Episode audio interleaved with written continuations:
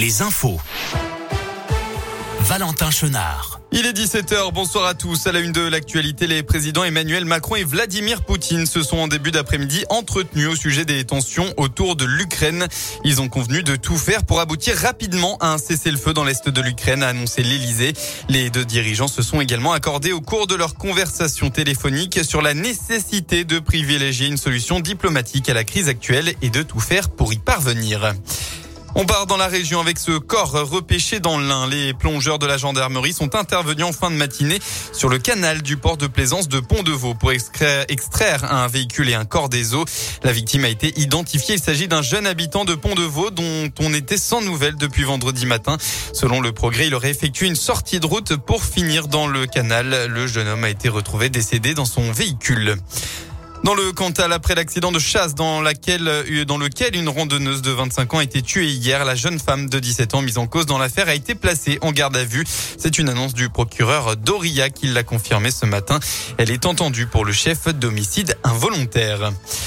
C'est officiellement la fin des JO d'hiver de Pékin. Côté bilan tricolore, la délégation française repart avec 14 médailles au total, dont 5 en or. Celle de Quentin Fillon-Maillet en biathlon, hein, en individuel et sur la poursuite. Celle de Justine Brezas-Boucher en biathlon aussi sur la Mastart. Il y a aussi le sacre olympique de Clément Noël en slalom et enfin la très belle médaille d'or du duo Gabriela Papadakis et Guillaume Cizeron en danse sur glace. En football, surtout ne pas avoir de regrets, c'est le mot d'ordre des footballeurs clermontois avant leur déplacement à Marseille ce soir pour le compte de la 25e journée de Ligue 1. Frustrés après la défaite concédée face à l'ASSE la semaine dernière, les joueurs du Clermont Foot se retrouvent face à un immense défi avec ce déplacement sur la pelouse du deuxième du championnat. Jouer face à l'OM, c'est aussi jouer au stade Vélodrome que la plupart des Clermontois vont découvrir ce soir.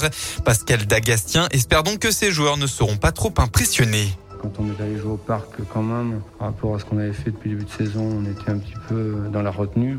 Objectivement, je pense qu'on n'a pas grand-chose à, perdre là-bas, si ce n'est trois points, ce qui est déjà pas mal, mais euh, on a juste à, jouer.